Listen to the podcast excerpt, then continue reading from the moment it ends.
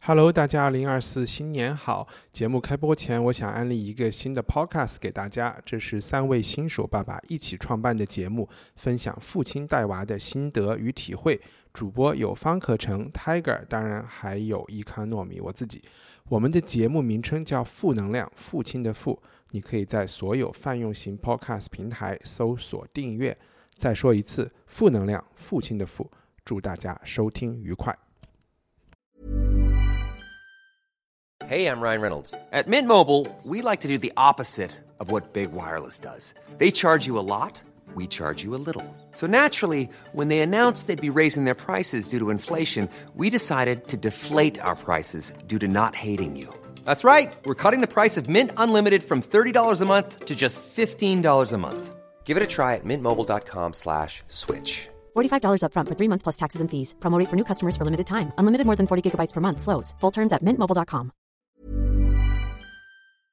以下节目包含成人内容，请在家长的指引下收听。欢迎收听文化土豆，我是伊卡糯米。异星灾变，Raised by Wolves 是 HBO Max，也就是华纳旗下的流媒体平台第一部原创美剧。第一季一共十集已经完播，它讲述了两个安卓机器人 Father 和 Mother 在地球被一次世界大战毁灭后，将六个人类胚胎带到遥远的 Kepler 二十二 b 星球去抚养的故事。制片人叫 Aaron Guzikowski，他是二零一三年电影《囚徒》的编剧。监制和前两集的导演是英国电影界现在算教父级别的人物雷德利·斯科特，也就是拍摄了《异形一》《银翼杀手》、香奈儿五号香水广告，还有 Apple Mac 一九八四广告等等 等等的 Ridley Scott。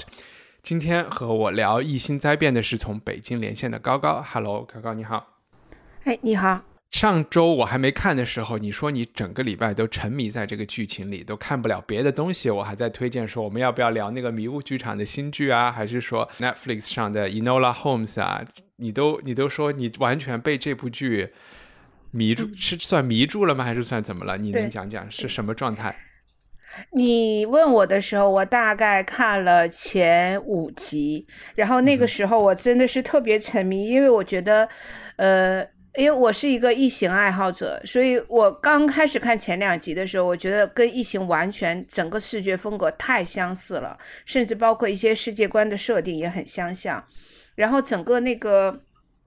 因为它整个故事故事架构铺陈的非常大，直到前五集我还不知道这个世界到底是一个什么样的世界。那个时候我就是完全沉迷在里面，然后一边看一边去网上搜一些相关的东西。就真的是前两集封神，但是当我看完后两集以后，我觉得 这部剧恐怕是要疯，就是特别 特别的失望。我觉得这是干嘛？就是我好像那种看当年看《迷失》的那个噩梦又重现了，就很像很像。我《迷失》第一季的时候也是非常沉迷，但是越到后面越失望。所以这部剧集给我的感受大概也是这样，但是不能否认。呃，相比较于同期的其他的美剧，我可能还是会更喜欢这个一些。嗯，OK。而且你提到迷失，我就想到挖坑，然后就想到这部剧，而且就真的就是有好多 深不可测的洞和坑在这。对，就就是真的剧情里就有啊。对，就是感觉制作人在不断、不断、不断的挖坑，挖到你都开始为他担心，你后面还能不能填得上？当然啊，据说这部剧集的设定是要拍六季，嗯哼，也就是说他可能到后面都可以填得上，但是我不知道自己还有没有耐心看完六季。啊哈，对，哎，我听说的是我听说的是五季，但没有关系。我说一下我的感受啊，我是在你可能看完之后。开始看的基本是两天啊，拉通十集看完，确实 bug 很多，而且我也我没有纠结于 bug。这个剧待会儿会聊到，给了我在一两个方面非常好的感受，然后我觉得这些优点就已经足够我去看完这部剧了，以至于看完剧之后，你知道，特别是现在拍的这些美剧，都是有很多理论啊，粉丝在网上分享，以至于我都。我看了一两个分享，我都觉得没劲。然后，呃，我还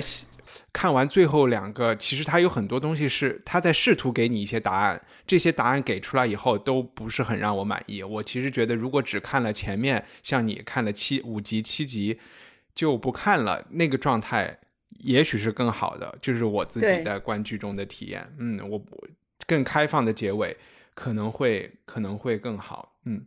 那今天聊天可能会涉，我不知道我们会涉及到剧透吗？你觉得？应该会吧？我觉得如果不剧透，我们很难聊其中的有一些我们想表达的一些东西。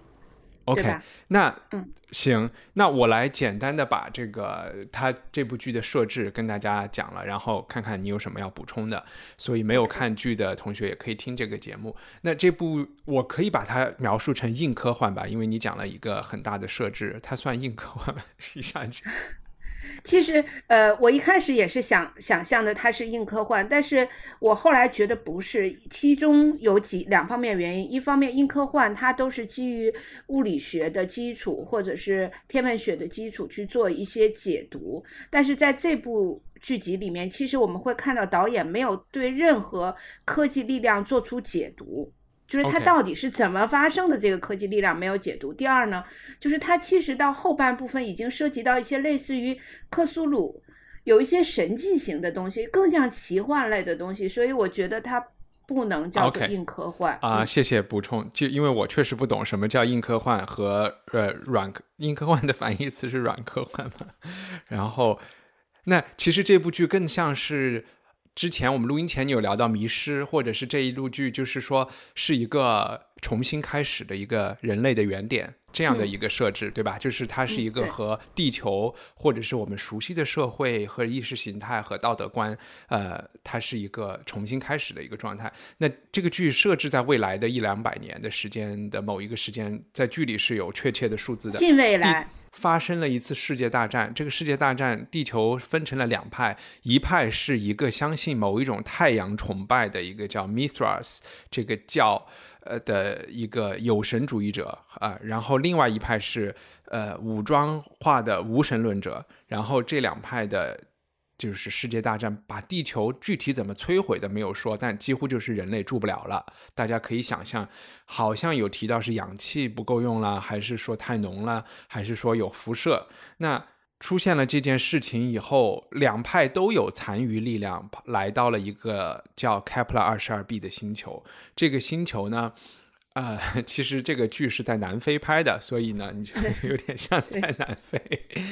呃，这个星球有氧气，有有植物，但是呢，好像应该有水，然后有寒带，有热带。那他们到了一个相对贫瘠的一个沙漠状态的这个部分，然后呢，就只能在土里挖一些树根吃。我们首先看到的是无神论者这一派，他们其实是在世界大战里失败的这一方。最后，我们的感觉就是有两个安卓人，他们带来了六个胚胎。这里抚养，希望他们能够在这里繁衍后代。那后来我们又看到，其实呃有神论就是 Mithras 这个教派这一边，他们是有相当于诺亚方舟这么一大堆人，他们也来到了这个星球。要不你就接着把后面大概发生的故事套路讲一讲。我讲的其实都是第一季的第一集的内容吧，嗯。对我，我先来做个小更正啊。这两个人造人分别叫 mother 和 father，然后他是带了十二个人类胚胎过来，然后先啊孵化了六个人类胚胎，然后后面那六个人类胚胎被被小孩给损毁了。就是那那，所以当然这六个人类胚胎活了六个小孩儿，可是有五个小孩儿因为这个地球呃这个星球上有核辐射，他们吃了那个核辐射的果子以后就去世了。但最后一个小孩儿就叫坎皮恩，这个小孩儿他生存能力很强，他活了下来。也就是说，在这个世界，在这个小小世界里面有爸爸妈妈和一个小孩儿，然后另外一队就是密特拉教的这个方舟队。他们大概有一千多人左右抵达了这个星球，但是很特殊的是，在这个大队伍中混入了两个无神论者，他们把自己整容了，然后变成了这个有神论中的这个呃这个小头目的角色，混入其中。那随后呢，随着因为这个我们这个人造人 Mother 呃把这个方舟给毁掉了，然后大部分人都牺牲了，只剩了一个小小分队。然后我们这个无神论中的这个一个呃男性，就是这个假冒有神论的这个男性，他叫他叫 Marcus，啊，Marx，他就逐渐的掌握了这个小团队的剩余团队这个领导权，但同时他的信仰也开始发生了异化。然后，Mother 在摧毁方舟的同时，他又把这个方舟上的六个孩子也带到了自己的这个小居住区内。然后，呃，五个孩子，对，最后又重新组成了六个孩子的这样的一个家庭。在这个五个孩子中，有个小男孩叫保罗，呃。他是 Max 的儿子，当然 Max 不是他的亲爸爸啊，是装作他爸爸的。然后这个保罗和坎皮恩结成了友谊，当然他们俩也暗暗的影射了我们这个故事的呃标题，我们这个剧集的标题叫“被狼养大”，对吧？不是叫“异星灾变”吗？你说英文的标题翻译 过来，中文名对，中文名叫“异星灾变”，是一个我我完全不知道为什么起这个名字，然后英文名字叫瑞。Raised by wolves，对，被被狼养大。其实它影射了罗马帝国的诞生了，对吧？就是保罗和坎皮恩他们俩影射了这样的一个关系。然后，呃，那他们之间之后还要一个把一个人给杀了，因为那两个兄弟是 Romulus 把另外那个人杀了。对，啊，对，OK，对。你我们在第十集可以看到这两个小孩已经发生了很大的一个分化。然后整个剧集的后半部分就是我们这个 Mother。莫名其妙的，因为他是人造人，他理论上是不可以生育的，但是他突然在异境空间内怀孕了，嗯哼，然后他受孕之后，呃，诞生了一个奇怪的种族，就是蛇族，就他生下了一条蛇，然后这个蛇也引出了更大的一个这个世界里面的第三方势力，就是蛇族这个势力。其实总体来讲，我们现在这个。呃，开普勒这个星球上可能大概有四方势力，一派是以人造人为代表的这个无神论者，一派是以密特拉教为代表的有神论者，他们都是来自于地球。那同时，这个星球上还存在着他的原住民，嗯哼，这个原住民是一呃退化的那种形态存在。同时还有一个蛇族，就是我们可以看到在星球上有巨大的蛇的那个白骨，嗯哼。然后我想把这个东。就是我们的聊天拉回来一点的，就是从刚刚的介绍中，大家可以看到编剧的野心是非常大的。那他想做一个很大的生意，要拍五集六集，给自己找一个二十年的工作。网上也有非常多分析剧情啊、理论啊这些彩蛋啊，他以及和 Ridley Scott 之前的呃异形世界的似是而非的联系，这些东西都是在这里的。但是我觉得我们今天可以不讨论这些问题，因为。在我 就是我很武断的独裁，就是在我的观影体验中，其实刚才讲的那些事情，剧情就是信息慢慢展开，我很难看出这部剧的，呃，就是推动剧情发展的那个线是什么。貌似是两边要抢小孩儿，一边是小孩死了，要从有神教那儿再抢一些多的小孩来，是为了繁衍后代。那有神教那边是觉得自己的。小孩被抢了，他们要把他给夺回来，貌似是这个原因，但是这个原因在剧情中感觉也不强。我我也不知道这是我个人的感受还是怎么样，反而对我来说，让我保持注意力看下去的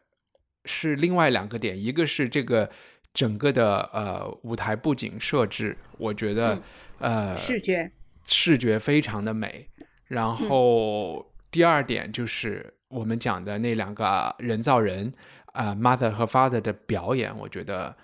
就是类似于现代舞的表演，特别是 mother 的很多动作，特别是就是完全就是在看现代舞。我觉得这两个是几乎是他们让我看下去，反而剧情来说，对我来说只是让我一边看一边开小差的时候有很多遐想，这些东西是。比较更，其实我更愿意分享的一些事情，嗯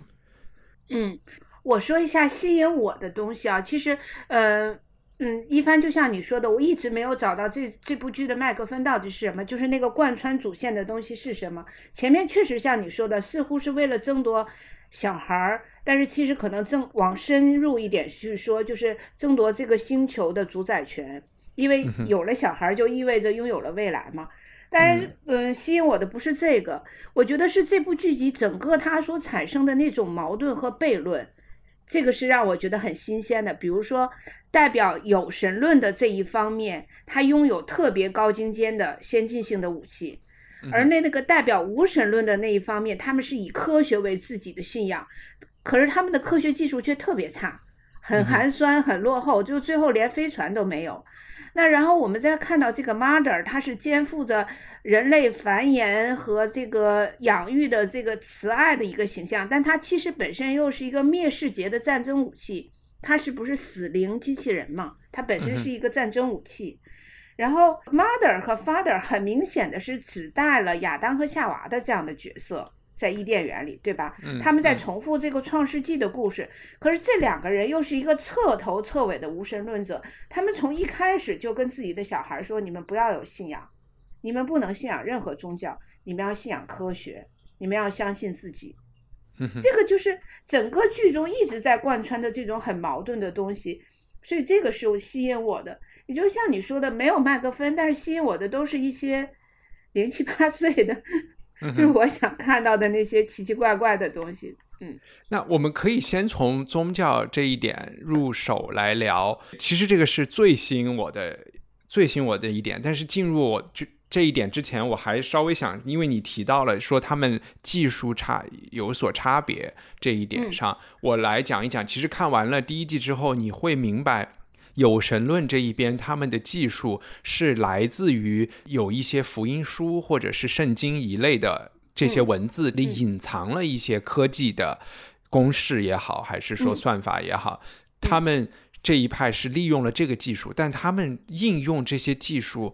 是没有，他们其实不理解这些技术，对对吧？他们可以造飞船，可以怎么着，但是他们其实不理解，所以。这里面当然你就可以说，它设置的其实就是有更大的力量，有甚至有外星人的介入，或者有神的介入在引导他们。我就是在想，地球为什么会发生这样的战争？我就是会觉得，它的这个设置就是说，给一群狂热的宗教分子了一个他们其实不理解的东西，就有一点像，比如说有一群在一个监狱里，然后突然出现了一个 iPhone。甚至是一个十八世纪的监狱里，或者是一个中世纪的监狱里，大家肯定就会为这个东西，就是厮杀也好，或者是说崇拜这个东西也好，就会发生很多不可控的东西了。我就觉得，啊，我其实也不太喜欢这个设置。虽然这个设置在第一季里，除了解释了一下之后，对剧情没有没有什么太大的影响，反而你会发现，最狂热的就是宗教分子这一边，他们存活下来的人。他们分为了，比如说教士这一派和武士这一派，对吧？然后武士这一派的头领其实又是隐藏的无神论者，所以真正推动故事核心前进的都是一群无神论者。对。然后真正相信这个神，就神和信仰，就是说他们很显性的这个呃 Mithras 教或者是太阳教，我不知道中文字母是怎么翻译的。就是这个教在也叫太阳教啊，太阳教在这个剧里扮演的都是一些很愚昧的角色。嗯，但是我为什么又说这个剧有很强的宗教性呢？因为我觉得他在不同人物和剧情的发展中，向我证明了原始社会为什么会有宗教。宗教为什么会诞生这件事情，尤其是在就是父亲、母亲以及他们唯一剩下来的这个看片这个小孩这个三口之家里边，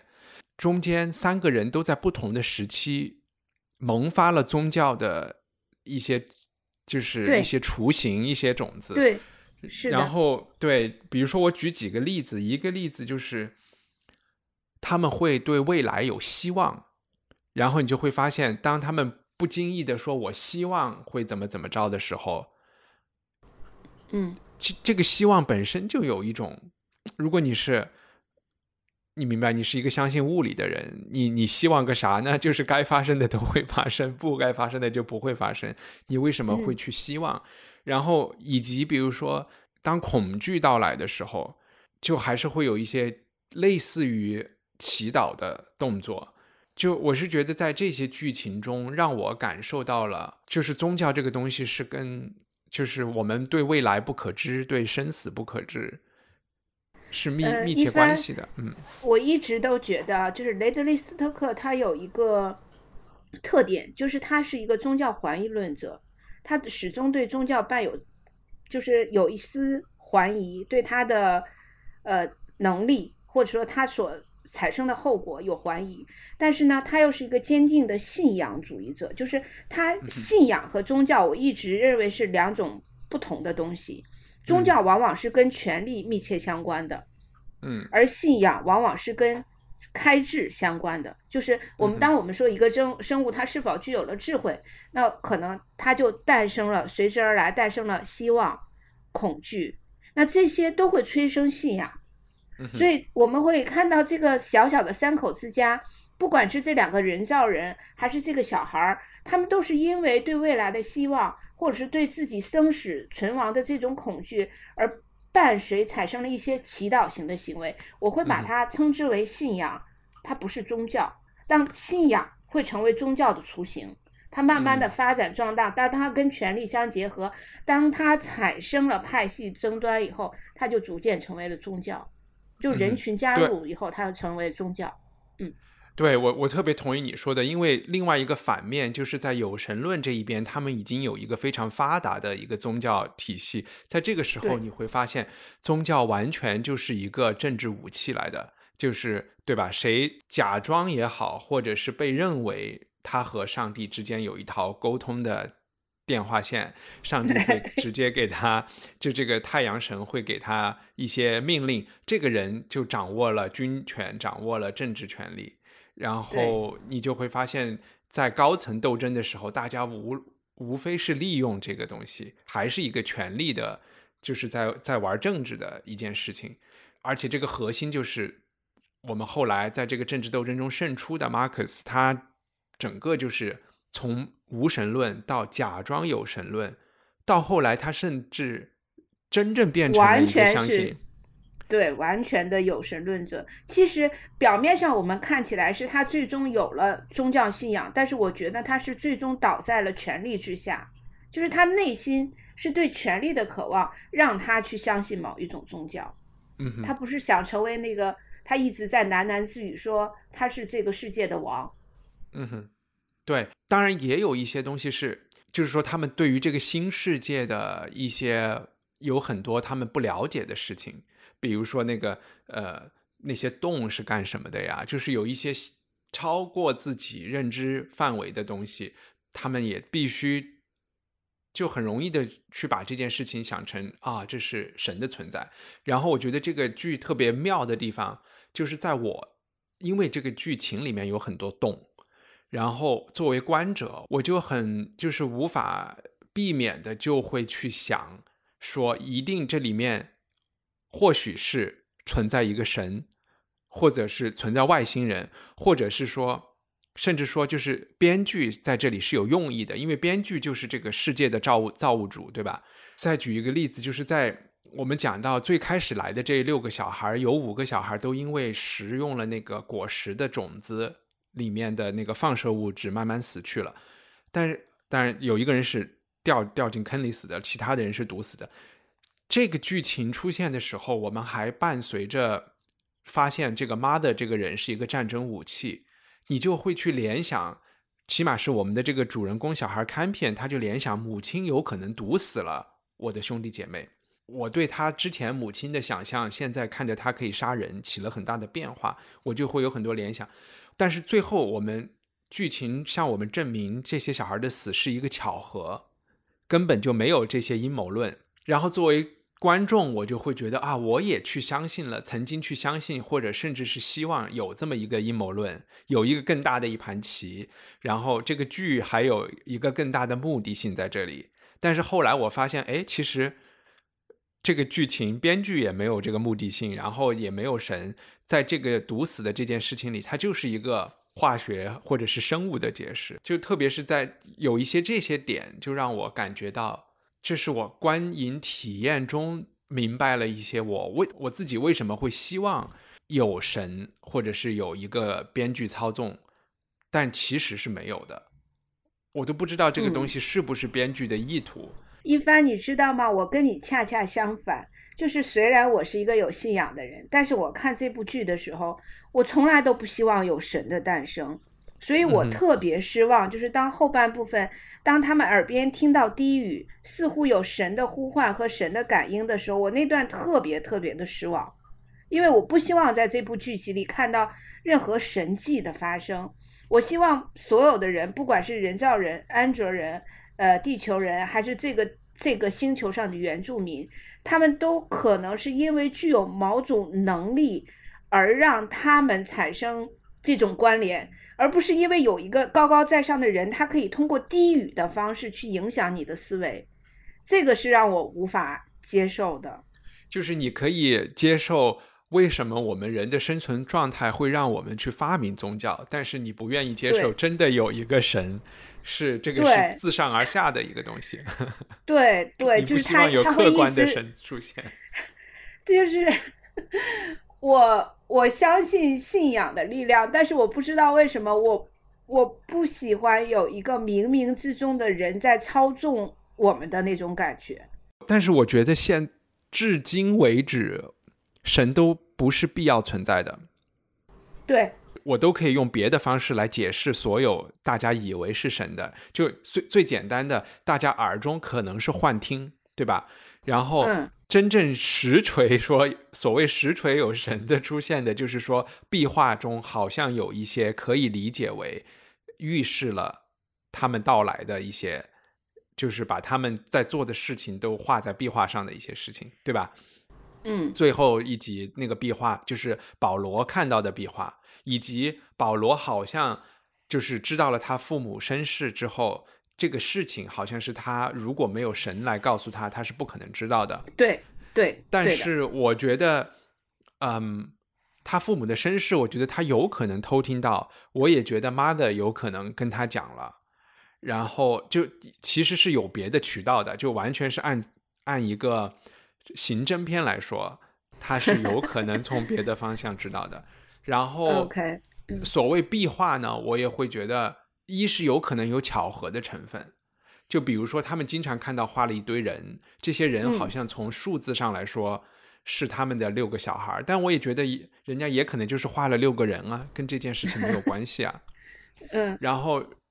朝科幻一点的解释，我也觉得也可以想象成为。就我们说这个剧的设置，如果说有一个所谓轮回的概念，就是说他们并不是第一代从外星来到的人，或者是说可能是以前发生过的事情和他们有高度相似性，而而且包括他们在这个星球上吃的东西都有可能有置换的因素。对对对对对，嗯，对一帆，我觉得你你解答了我呃。解答了我的一个困惑，就是我我刚才定义神可能是有一些问题，就是人类往往是呃对于超出自己认知范围的东西会把它称为神迹，那可能从更高的维度来看，它并不是神，它只是另外一种你不你你不知道的生命存在形式，嗯，对吧？嗯，有可能，呃，也也有可能是，也也有可能是这个。就总之，我觉得他们都称之把所有的事情都归咎于所谓的太阳神 soul 这个概念，嗯，这是因为他们脑子里已经有了 soul 这个概念嘛，所以他们，而且这个 soul 是一个解决一切问题的一个万能的钥匙，所以他们就都就其实这个就是一个很原始社会里会发生的事情。没准这个 soul 就是这个开普勒星球上的一个特别存在的种族。它可能以蛇的形态存在，它只是另外一种生物，也有可能，对吧？对，包括这个蛇，我就觉得它就是长得很像一只一一根寄生虫啊，所以我觉得这 完全有可能是有一有一个寄生虫，因为他们不小心就是病从口入了，然后在这个妈妈的肚子里是一根蛔虫，后来从她的消化道爬出来了嘛。我觉得这也是有可能的，好吧？这个这个是这个寄生虫肯定不是无意，是有意种在他肚子里的。嗯哼，OK，嗯，好。呃，然后这部剧还有一个就是说很大的主题就是养育后代这件事情啊，你你能讲一讲吗？你你哎，这个是我觉得特别奇妙的一件事情啊，就是我们人类所认知的这种养育关系，其实是基于血缘而产生的，就是爸妈和小孩儿是因为有了血缘，有了这种基因的继承，所以产生了亲密的情感链接。但是我们在这部这个在动动物剧动物界里更加如此吧？啊，对。然后，但是在这个剧集里，我们看到 mother 他。他这个培育了这个这个 Campion，其实他并不是真正意义上的 mother，他只是这个胚胎，他已经受孕好的胚胎，然后他用自己的人呃子宫，他也还是一个外接的子宫，用自己的身体的能量一直输给他能量，然后让他成为婴儿，所以他理他理论上跟这个 Campion 没有真正的血缘关系。那另外一个小孩叫保罗。他跟他的这个假父母其实也没有任何血缘关系，但是因为这个假父母他假扮了有神论者十二年，在十二年里面，他跟保罗发生了这种亲密的接触，然后我们会看到那个假妈妈叫苏，她对保罗产生了非常非常紧密的这种母子链接，她甚至愿意为了保罗去牺牲自己的生命。我们可以看到，在这部剧集里的妈妈和孩子，甚至父亲和孩子都没有血缘关系，但是他们产生了比血缘关系更深刻的情感纽带。这是我觉得这部剧集比较高明的地方。那这不是所有的领养的家庭都是这样的吗？不是，就是我们在人类的传统认知上，我不是说不是啊，就是在传统的人类认知上，我们通常会觉得只有自己生下来的孩子。只有自己血缘相关的孩子才是我的孩子，我领养的孩子不是我的孩子，可能我还会担心以后他长大了，他找到了他的亲的亲生的爸爸妈妈，他就会离开我，或者你心里 我觉得这个有一些芥蒂的。多了的人才会有这个感觉。就是我这个这个是让我觉得让我想到中国的一句老话，就是老吾老以及人之老，幼吾幼以及人之幼。这句话是什么意思？就是所有的孩子，所有的老人都是我的老人，都是我的长辈，所有的小孩儿都是我的小孩儿。对，所以我觉得这确实这个观念是一个，所以这是一个社会可以建立的伦理观嘛。像斯巴达人不就是集体养小孩？对，对对，就是现在不是家长都去受再教育了，小孩不是也就是也也是只能别人养吗？这个东西确实是跟社会环境。是可以改变的，嗯，我觉得也是，因为在很多科幻小说的题材里面，确实它的未来图景就是人类的小孩他是集体喂养的，就是他跟他的亲生父母并没有那么亲亲密的关联。包括在这部剧集里，我们可以看到密特拉教他们养小孩也是这样子。嗯，对对对对对。但我觉得这部剧其实有一个特别让我失望的地方，就是就是这个看片的小孩。在我们描述剧情的时候，他是人类，他是第一个诞生在外星球的由机器人父母培育大的小孩。我其实非常期望看到这么一个小孩是如何成长出来的，他会和地球人的小孩有什么不一样？结果看片我们没有看到他学说话，也没有看到他学习任何东西，他就突然就是一个小学生了。然后，呃，他的打扮、举止、说话都是很自然的，地球人的，哪怕甚至是二十一世纪的美国小孩的，就是各种反应和举动，就是他和他父母的形态完全不一样，和他父母思考问题的方式也完全不一样。他可能没有这个意图，有一种价值观，就是人类在哪儿孵出来，在哪儿养大，都是这样的。就和我们标题说所谓“狼娃”，就完全是相抵触的嘛。我其实挺想知道，是说看我们人类在地球上一天都在说不要给小朋友玩 iPad 呀，这样会影响他的什么什么呀？那这这么一个小孩儿由机器人带大，一定是会有不一样的地方。但这部剧完全没有给我们看到这些东西。呃，一帆，我是这么觉得。我觉得这个小孩看片，他有一个对照组，就是保罗。嗯哼，就是他和保罗呈现出。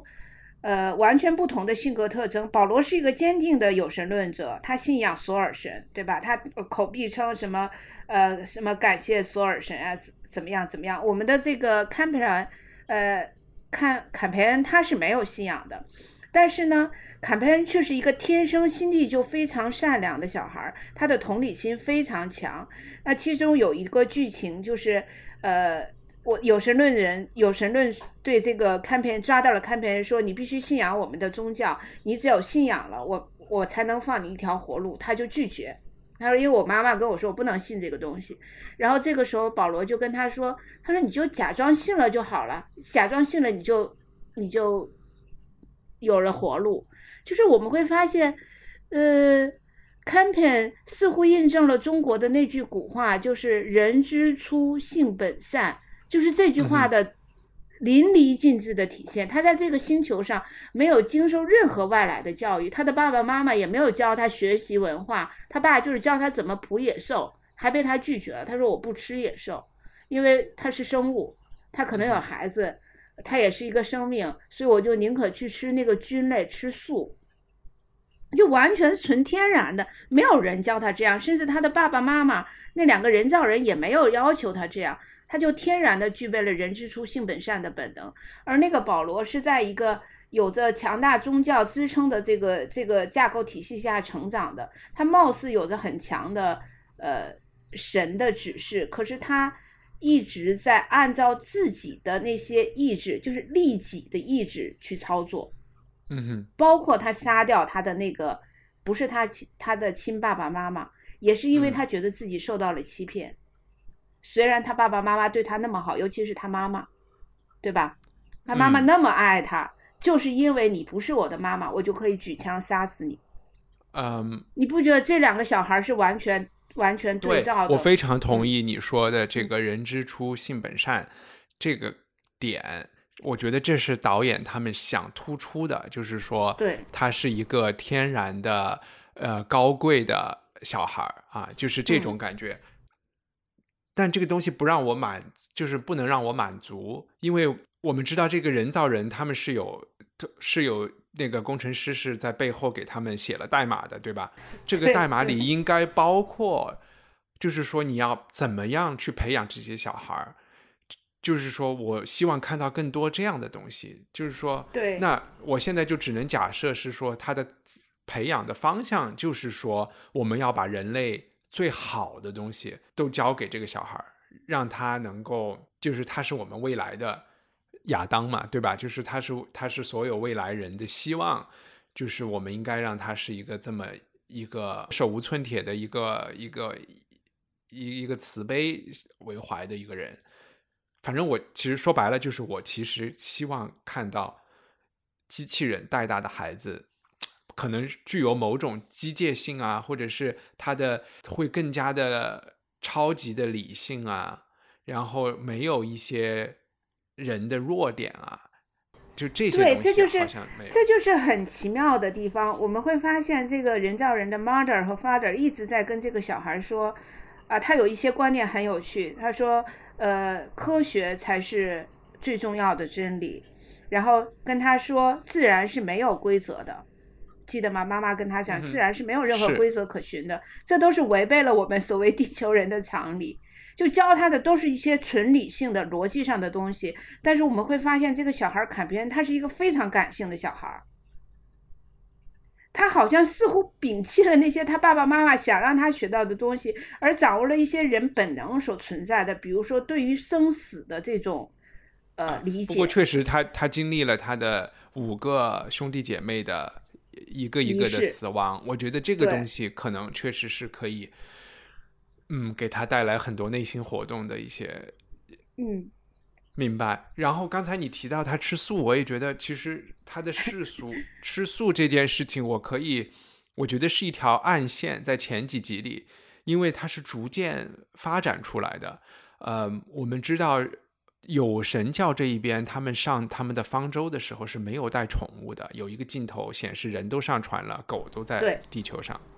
嗯，但是保罗却又带了一只小老鼠，这只小白鼠是他的宠物。然后他在初次认识坎培恩的时候，他们就一起交流、一起玩儿，甚至想把这只小白鼠送给他。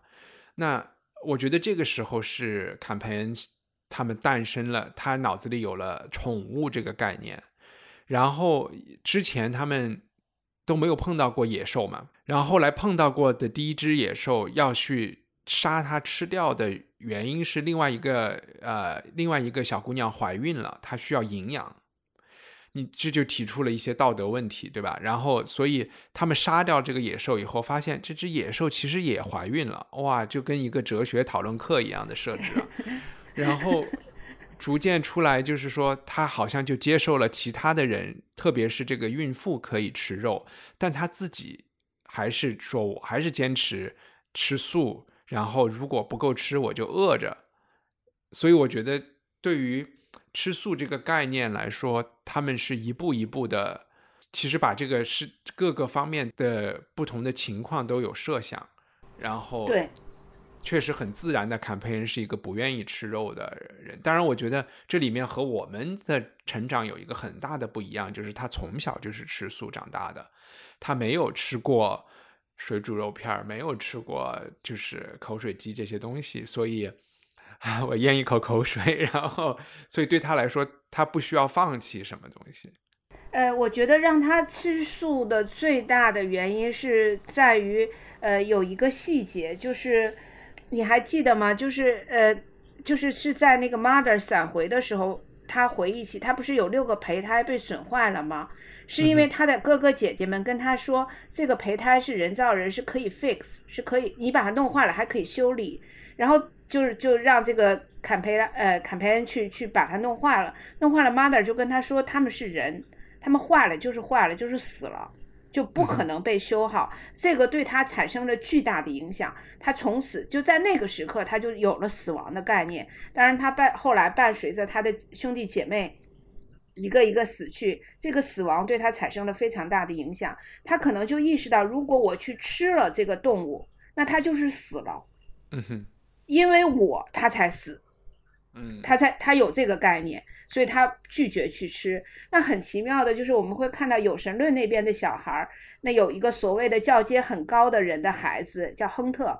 他一开始也说我不吃我不吃，后来他实在太馋了，然后他说哎呀也是可以吃的，他是第一个去吃肉的，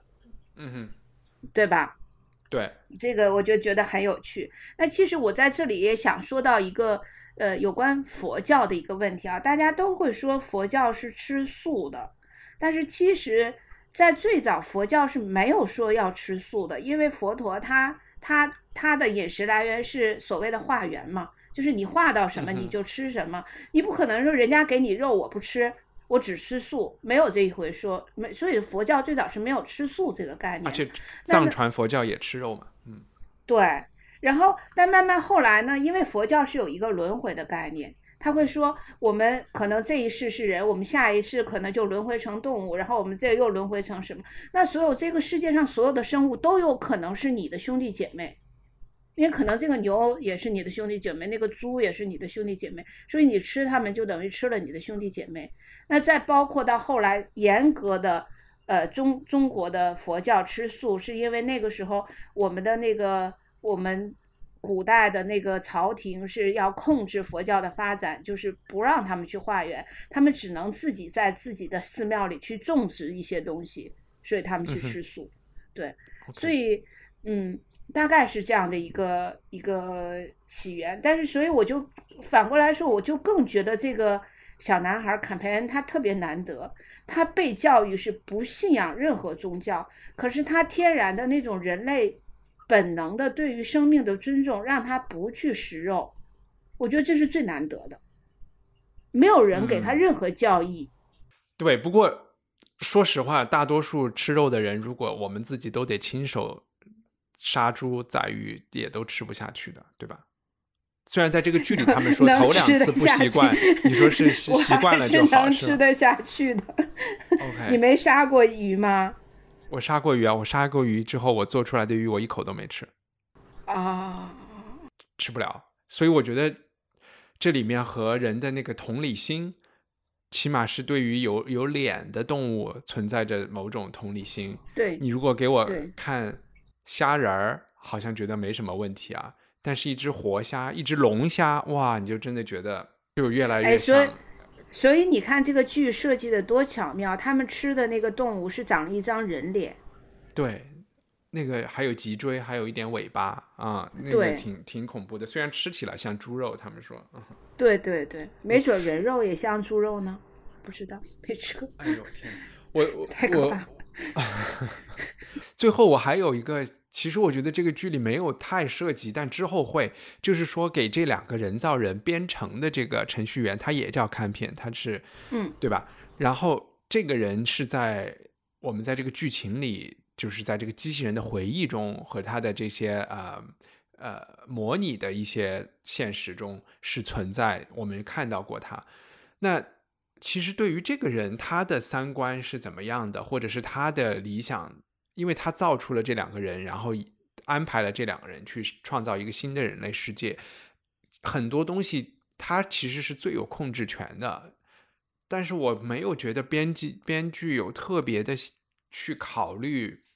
这个人的意志和他想要制造一个什么样的社会出来啊？你你说，嗯。这个他们的造物主 Campion 是一个有神论者，他最早是一个有神论者，所以他掌握了这种所谓的高科技，能够制造机器人或修理机器人。而我们这个 Mother，它原来也是有神论者的一个战争武器，就是死灵机器人，是这个 Campion 他把这个 Mother 给打下来以后，把它改造成了抚育机器人。因为他认为这宗教是地球毁灭的直接原因，是宗教引发了战争，战争导致了地球毁灭，所以他认为宗教是一切恶的源泉。让他的心理动机发生了转变，他转变成了一个无神论者，他觉得科学才是最重要的，所以他改造了死灵机器人，他要用他想让死灵机器人带着人类的胚胎去往一个新的星球，在那里打造一个没有宗教的新世界。OK，我就是想，为什么不给他们一张白纸，让他们忘记地球上曾经发生过的这些灾难，反而是给他注入了很强的对宗教的憎恶的这种感觉？因为他，因为他就想让让这个 mother 告诉自己的孩子不要信仰宗教，他可能担心如果没有这个小按钮的话，慢慢的他们也会诞生出宗教。殊不知，宗教其实是一种人类自发的信仰的行为吧。对，这也就是比如说这部剧里，我会觉得，比如说语言，他们其实有一切人类，起码是这个小孩说话是有人人类所有的英文的自然语言的，我就会觉得很多伦理道德呀，或甚至是宗教啊，甚至是这些东西都已经包含在这些语言里面去了。我就，嗯我其实觉得这个剧如果能更多的去探索这一方面的东西，对我来说，我的兴趣会更大一些。就是说，比如说他有意识的把一些概念给删除了，然后植入了一些新的语言，因为我们知道你要造一个新的世界是需要一套新的语言系统的，对吧？嗯嗯那个这个是奥威尔早就跟我们讲过的。然后，所以我觉得这一方面他没有太没有没有太讲，所以我也只能假设这个 mother 和 father 把这些呃词汇量背后的文化背景上下文都是给看片讲了，他才能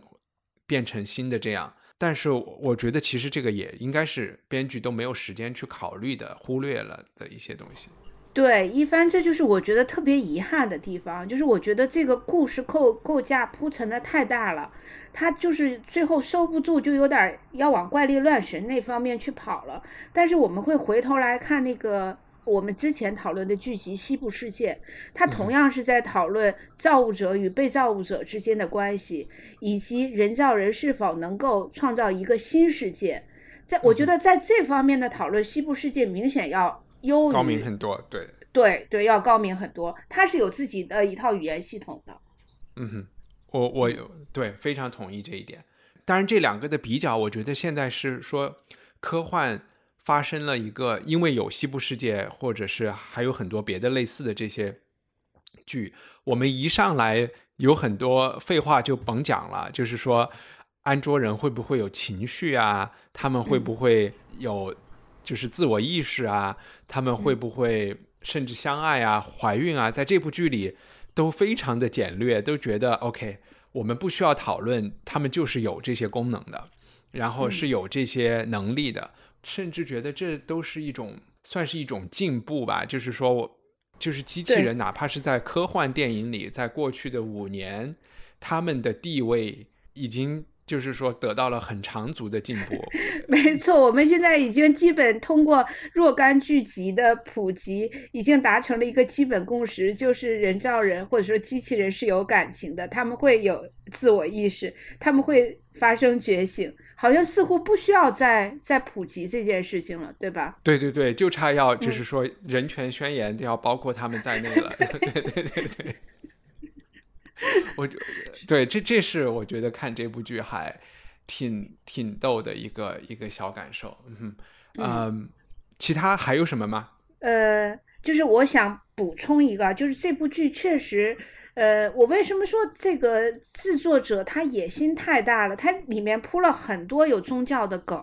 其中有特别说的这个 mother，mother 她最后不是生下了一条蛇吗？其实这里面也有隐喻，就是 mother 有一次在一呃在一集里面，他被那个有神论者问到说你叫什么名字？他说我叫 Lamia。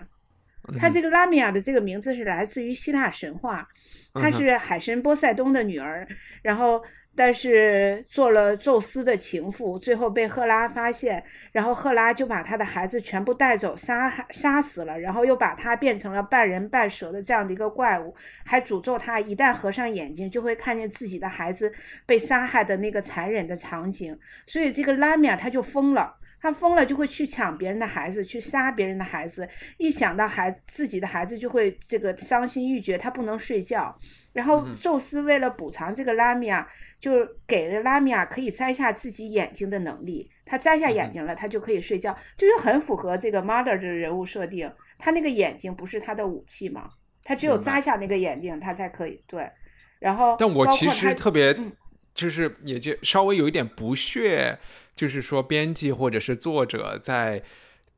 就是复杂化这所谓的人物小传。太同意你他不这个服务于任何嗯人士，他只服务于大家去做更多解读的视频，对吧？没错，对，这是一番我太同，就是他在里面加了很多这种所谓的私货，但这个私货对于你理解这个人物的情感动机，或者是这个世界里面发生的故事，我觉得没有产生任何帮助。它不像西部世界，西部世界可能随便你引用一句话，然后你去查那句话，你会发现它对剧情是有更深一步的解读，而在这里面，所有的这些所谓的宗教梗，就是为了。